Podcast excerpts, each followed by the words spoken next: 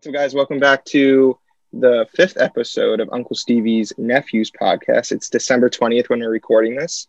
Um, not that much that we have to say in this podcast. This would have been one of the weeks if if the Nolan Arenado rumors didn't come out, we probably wouldn't have done a podcast, but we think there's enough to get something out there. So we decided to go for it.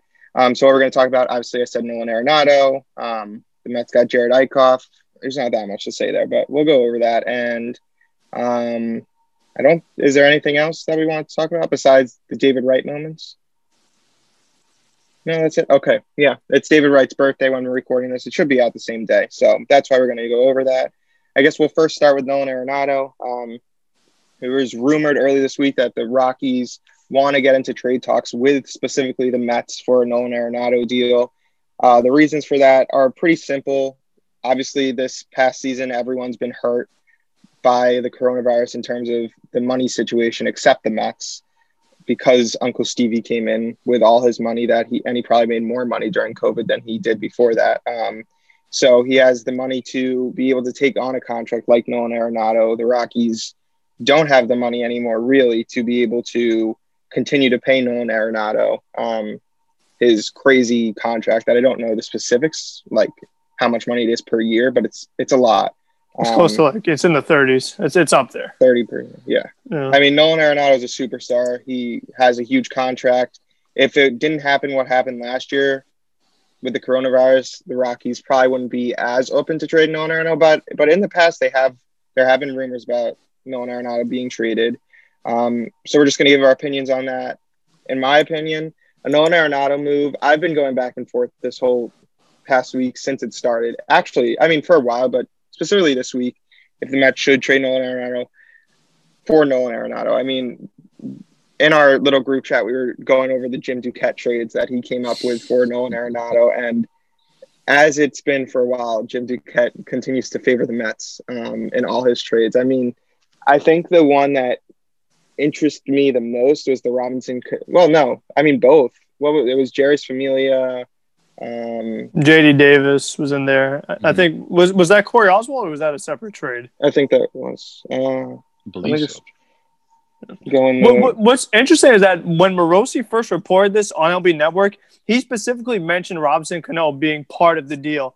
And if yeah. somehow, some way, you can get Cano's contract off the books, you know, because we know he's not getting paid this year, but going forward, it's still going to be a problem for the Mets. So if you can get rid of that contract while bringing on Arenado, that wouldn't be bad. What I don't like is I said you might have to put Nimmo in the deal, and I don't want to have to lose Nimmo just to get rid of Cano's contract, especially yeah. because Arenado's an infielder, Nimmo's an outfielder. So, like we've talked about before, there's still always an extra move. So, I just for that sense alone, it doesn't work out quite as well.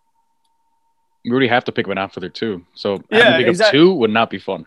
Mm-hmm. And, and, the other thing is that, like, not only do you need the outfielder, so you don't have Dom Smith playing left field, but we talked about before, they don't have any backup outfielders. So now you need three outfielders plus starting rotation, and you're bringing in Arenado's huge contract. So, yeah. a lot of people talk about the opt out.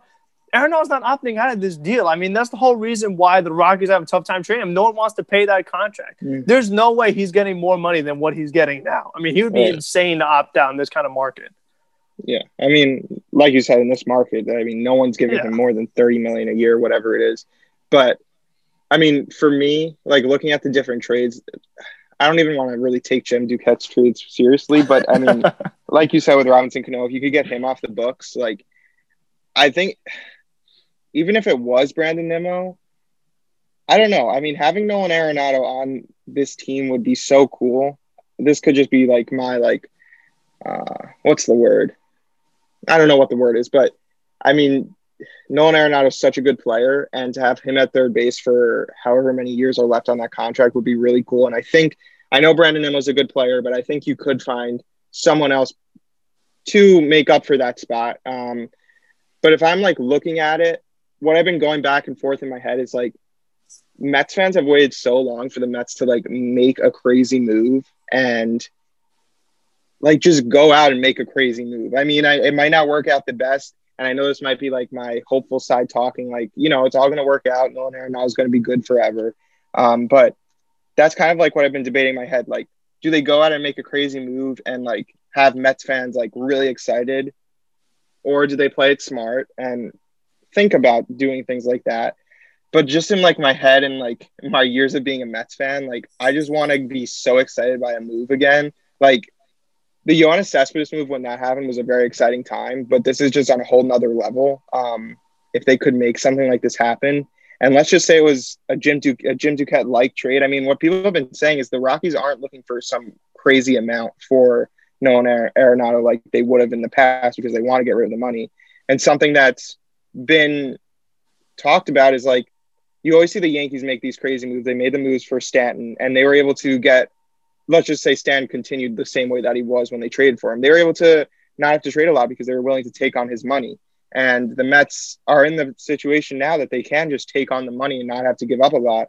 And that's like when the Stanton move happened. That's what like me and my dad were talking about. I just I still remember this. Like that's what like big market teams can do. They can be willing to give up a lot of money and not a lot of prospects or stars to get big players. And I mean, the Stan move is like kind of a bad example because he's been bad now um, and he keeps on getting injured. But Nolan Arenado doesn't have a history of just getting injured like Stanton does.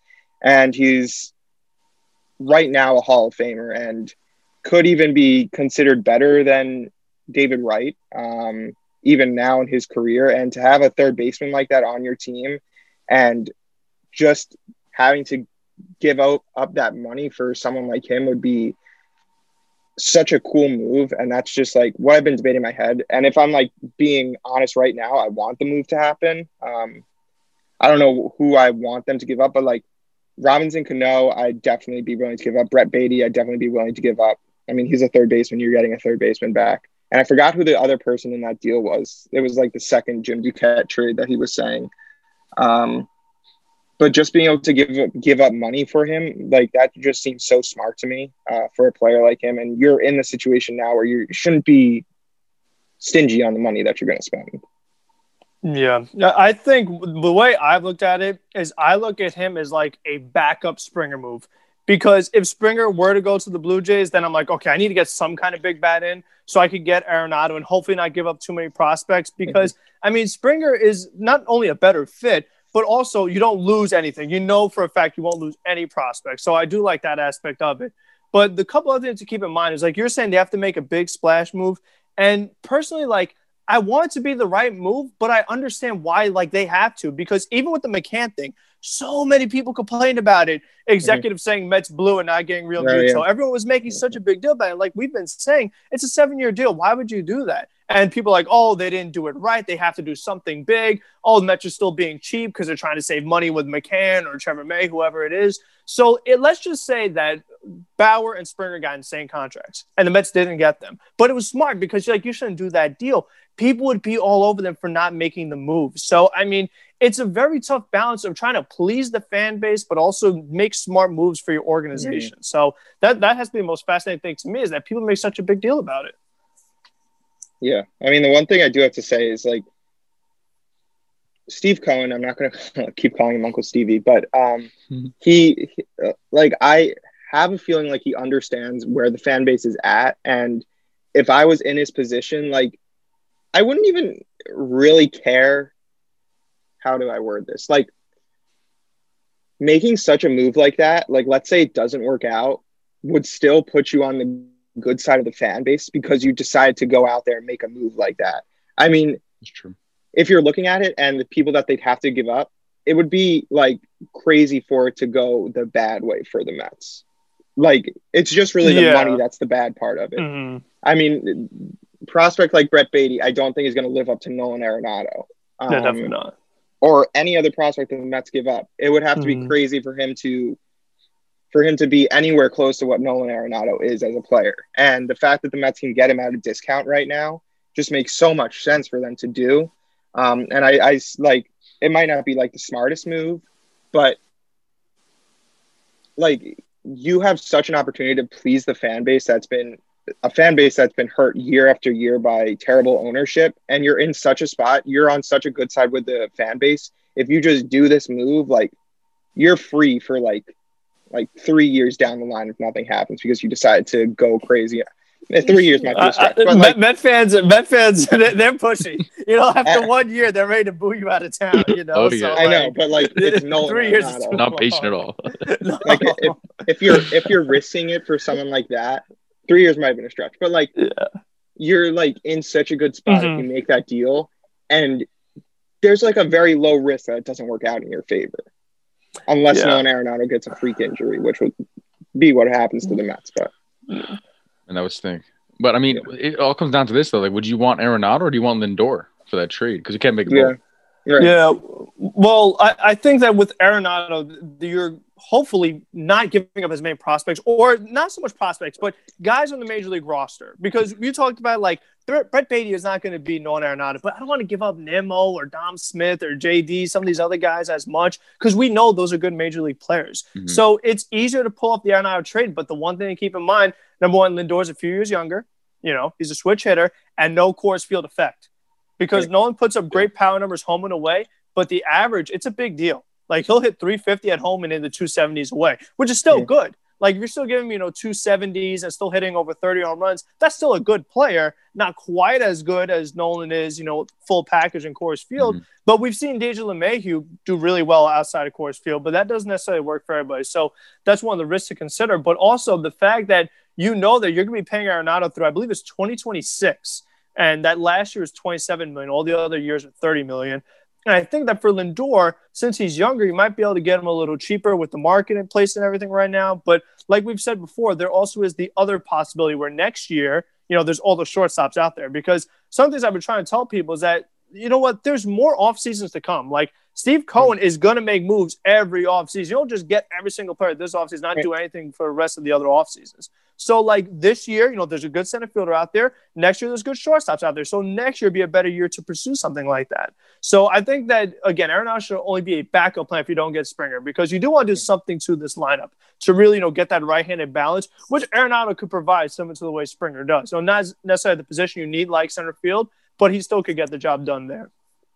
One thing, like, I mean, yes, they do have like JD Davis, who's like a viable third baseman, but I mean, third baseman isn't like a strong suit for the Mets either. Like no. that's a position that they could definitely look into filling. And yeah. I mean, Nolan Arenado is like the best third baseman out there. Um, so that's like something else to consider that uh, it's not the sh- strongest spot for them. Um, I'm just trying.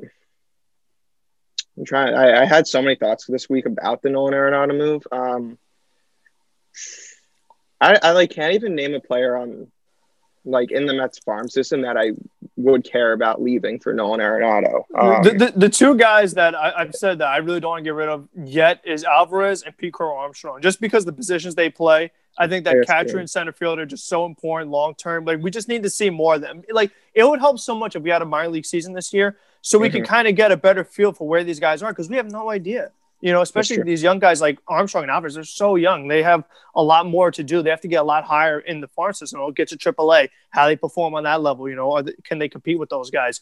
We don't have those answers yet. So mm. it definitely be such a risk because with McCann, we talked about it's a four year deal. So after McCann, what are you going to do? Go back to Tomas Nido? Like you're hoping that the next move is Alvarez. You don't want to give up Alvarez in a Sonny Gray trade or Lindor, whoever it is. Mm. Yeah. I mean, there's only like a few players in on the actual. Nah, that's not actually true. There's the Mets have a lot of good players. Like just like thinking about it right now, they have players that I wouldn't want to see move. Um, but yeah, I I don't want to spend too much time on this, but like I in my if I were just to give a summary of this, I want the Mets to trade for Nolan Arenado. If they have to give up someone like Brandon Nimmo, me honestly, I'd be fine with it. I think they could figure it out. Um, because it is Nolan Arenado and he's much better than Brandon Nimmo, even if it's the different positions. Um, and I think, J- uh, what's the name? Uncle Stevie is in such an interesting spot because he's at such a good uh, spot with the fan base. But if he doesn't do anything else besides James McCann, like people are going to start saying, "Did we did, did we not gauge Uncle Stevie right? Like, is he not willing to spend money?" Even if he is and he's just trying to be smart this off season, like people could start, you could start hearing some whispers about Steve Cohen's not maybe not as good as we thought he was. So he has to also think about that. I think he's in a good spot either way, but I think the Nolan Arenado would be a huge move. Um, going to the next thing, we want to talk about Jared Eickhoff. There's not a lot to a lot to say about him. Jared Eickhoff, I mean, he's a career reliever. Constantly is between like far, the farm system and major leagues. there's not too much to say there. Um, he's just another reliever that they were able to get their hands on. He's someone that could turn his career around, maybe. I mean, there's always those years where players um, start to maybe figure it out. Let's just look at his stats. I mean, his best year is 2015, 265 ERA. And then from there, um, his best year was 365 the next year. And then it just skyrocketed. Uh, 471, 2017, 2018, 675, 2019, 571. So, I mean, definitely not doing great. Um, I, I, I mean, it's a minor move. I, if if we had more to talk about, we probably wouldn't even talk about this move. Um, but I mean, just another reliever to add. Maybe he shows something in spring training. That's all I really have to say about him. What I like about Eickhoff is that he has starting experience as well. So at least he's a guy that you know we talked about before, but those spot starts, double headers, guy gets scratched from the start. You could have mm-hmm. Eickhoff make the start because you just need that overall depth. Jared Porter's talked about that a lot which has been a good sign that Porter has talked about depth and you know getting guys that are lower level. You don't think about international players, things like that. All that's very important. So if you have Eickhoff filling in for a star, you know, a couple times, it wouldn't be the worst thing in the world. Like he could still keep it close enough, competitive compared to some of the other guys the Mets have make starts that have no business starting a major league game. You know, you don't have to use Kilo May or all these other guys. I mean, how many times last year did the Mets have somebody do long relief, and then they had to send them down to the minor leagues and call somebody else up, yeah. did a few innings. Mm-hmm. Like it was such a mess last year Revolving with pitching. Door. Yeah, so I mean, if you have somebody like Eickhoff that you can count on, make a start every now and then, just for a couple weeks, then you, will be okay. You know, you won't be like, oh my gosh, there's no way we're going to win this game. That's an automatic loss because in a close division, a close wild card, that game or two are here. There, how many times? Two years in a row, the Mets with three games out. Imagine if you had three games, we didn't have a guy that has no business starting. Hmm. what kind of difference it can make long term? Yeah. That's true. I actually like I'm looking at baseball reference. Do they have like a place where it just like starts? Because I don't think they do. It would it would have to be in the game logs and it would yeah. say how many like innings he pitched. Yeah. They show uh, like that's too annoying to look at. I, am um, looking at I'm looking him up. I put Jared E and it says no results. So I, I guess he's like he's done he's not even a baseball player. So what why the Mets even sign him? Yikes! they didn't get the guy from the Phillies. No, Okay. Um. Yeah. There's not a lot to talk about. Now, um, in honor of Captain America's birthday, David Wright, um, we're to go around, share our favorite Mets moments with David Wright, obviously. Um, I was thinking about this before the podcast because I kept on, I mean, I was on Twitter, I was on Instagram. There were so many David Wright highlights just everywhere because it's his birthday and he's such a major part of New York's history, I guess. Um, if I had to pick one, like, I mean, the World Series home run was I mean, such a cool thing to happen for David Wright. That year was just terrible for him in terms of his injury, and to be able to go out there and hit that home run, in my opinion, I mean that that like is a crazy moment. And I mean, sometimes I just sit on my phone and just go back and David Wright highlights on YouTube and just watch that over and over again because it's such a cool moment to have.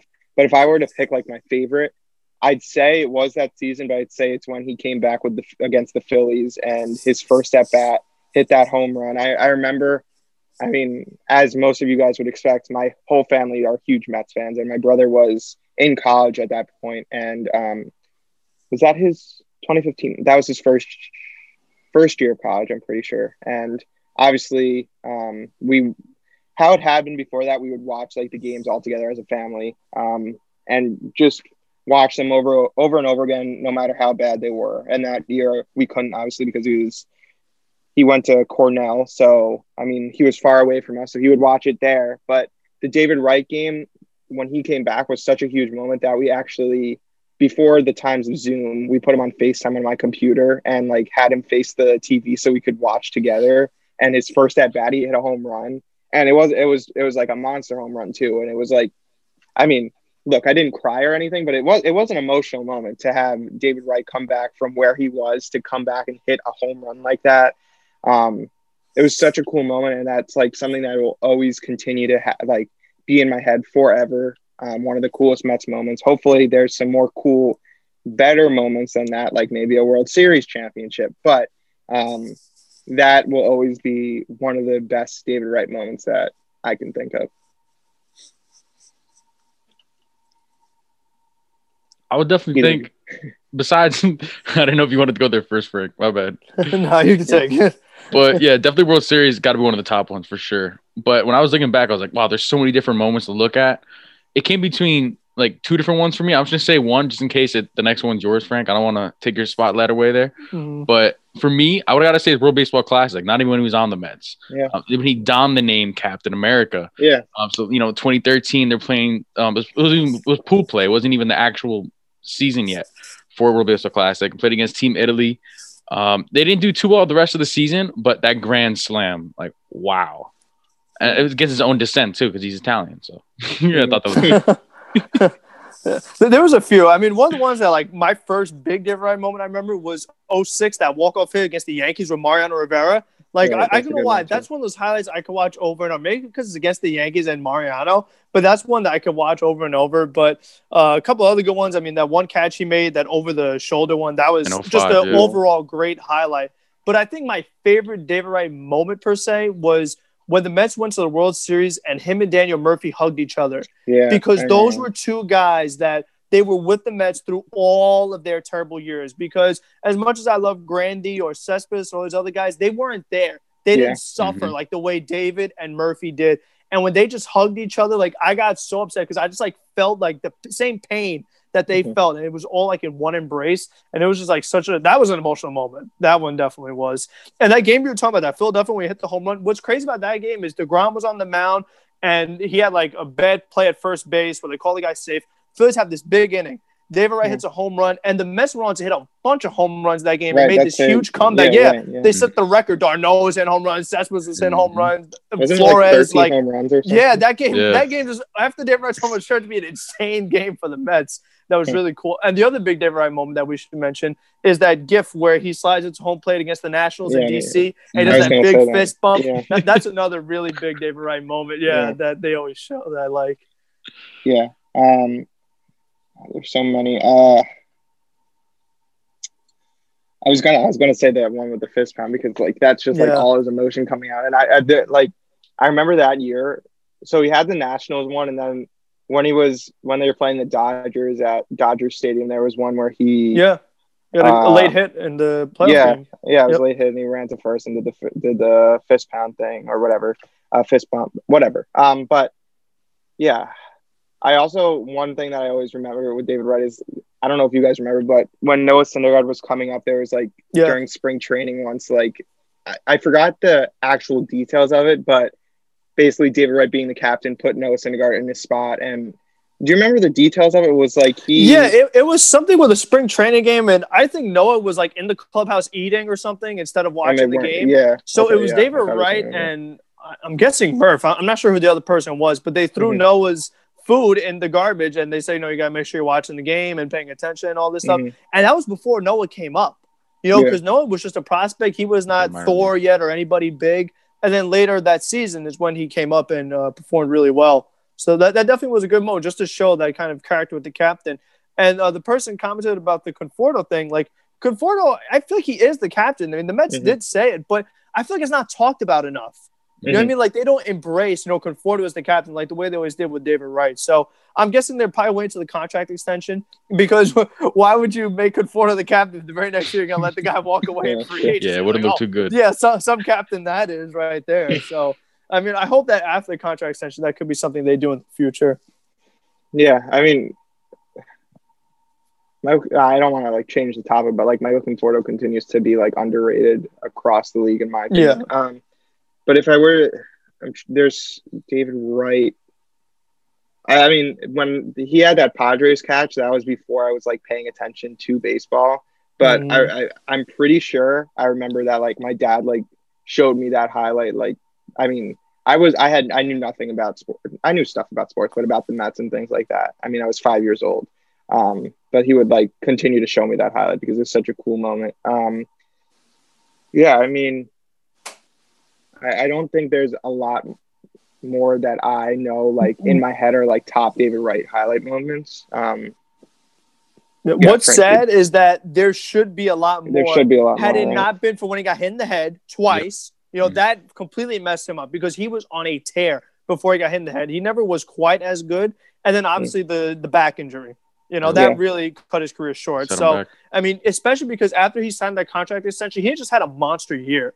You know, so I felt like there still was a lot more really good David Wright seasons to come. And he tried his best, but he never really could quite get back to that level and continue to play. But at least he still gave them a sign. At least he performed in a World Series. You know, he got a home run. So that definitely was good. But it's sad that his career was definitely cut much shorter than it was. Like the fact that he turned only 38 today. Yeah. And, and we still have, you know, Robbie Cano playing at, at a very mm-hmm. similar age. Like, you know, that definitely is really unfortunate. Yeah. He could have. Another good David Wright moment was him in the home run derby. You know, in yeah. uh, 06 in Pittsburgh, you know, he, he was bent bombs and he actually had a home run in the All Star game, I believe, as well. Mm-hmm. Uh, that, that same right, year. Yeah. So that definitely was another good moment for him on national stage. Yeah. I like the fact that he was the captain, but he chose not to wear the C. He's like, it doesn't yeah. need to be known that I'm the captain. Everyone's going to yeah. know that I'm a leader and I'm going to lead everyone into mm-hmm. success. That's what I liked about him. Yeah. yeah. And then the thing about there wasn't much success, but the thing about David Wright, like that character, is especially in New York, it's so hard to get another person like that. Because you said, Brian, you'd be so upset if you ever found out something bad about David Wright. Because this is a guy who's like right. as close to perfect a, a, person as you could possibly get. Mm-hmm. So he definitely just set such a good example for the organization in New York. And he does charity work and all that stuff. Like David is just an all around great guy. And I'm glad that the Mets have appreciated him and still giving him a role in the front office just so he's around the team and everything yeah. because he deserves it because it was very easy for him to just to walk away like Arenado wants to do. Arenado wants to mm-hmm. no part of the Rockies because they stink. You know, David mm-hmm. Wright would never do something like that because even as bad as the Mets were, he would stick around and still try his best. Yeah, I mean, that's why like for me, like players like I don't know, like Tom Brady leaving the Patriots and other players leaving their main teams, I think puts like such a um a, such a, a bad on your legacy. Yeah, yeah I, I mean just being able to say you stayed with one team your whole career and were a mainstay for that team is just like Derek Jeter, what he did with the Yankees. Mm-hmm. That if he went to another team, I think there would definitely be a tarnish on his legacy. For him being able to do what he did in New York, for David Wright being able to do what he did in New York, there's so many players that just leave their teams like in their last two years, and even is their last two years, it just puts a stain on their legacy. I mean, for example, I mean Henrik Lundqvist was in the was in the um, news this week um, for not being able to play the season, but he had just signed with the Capitals. And yep. I mean, moving away from the Rangers, I know the Rangers weren't giving him a chance, and I, I guess that's part of the reason. But just being able to say you were with your one team this your whole time is just a huge part for me, and it's one of the reasons David Wright is goes down as one of the best athletes that I've ever followed. So I mean, he's a huge part of why I'm a sports fan if you want to stay on the same topic of like staying with your team even if you leave, Curtis Granderson was great at doing that. Uh, I don't know if you guys know about his foundation, but he helps kids because he was, I believe, he grew up in Detroit or Chicago. It was some inner city yeah. that he grew yeah. up in, and every team that he plays for, he still has a home base for his foundation there. Where he can still help mm. kids. Mm. Like I remember he posted, started tweeting something when he got I forgot what team he went to after the Mets. The, the Marlins. Uh, I'm pretty sure. Yeah. Marlins was one of the teams. I don't know if that was the only yeah. team, but I know he did. That, that was definitely the last point. team he played with in 2019. Yeah. But he still says like, "Don't worry, I'm still gonna have people there. We're gonna make sure people get mm. food. Like everything's gonna be okay."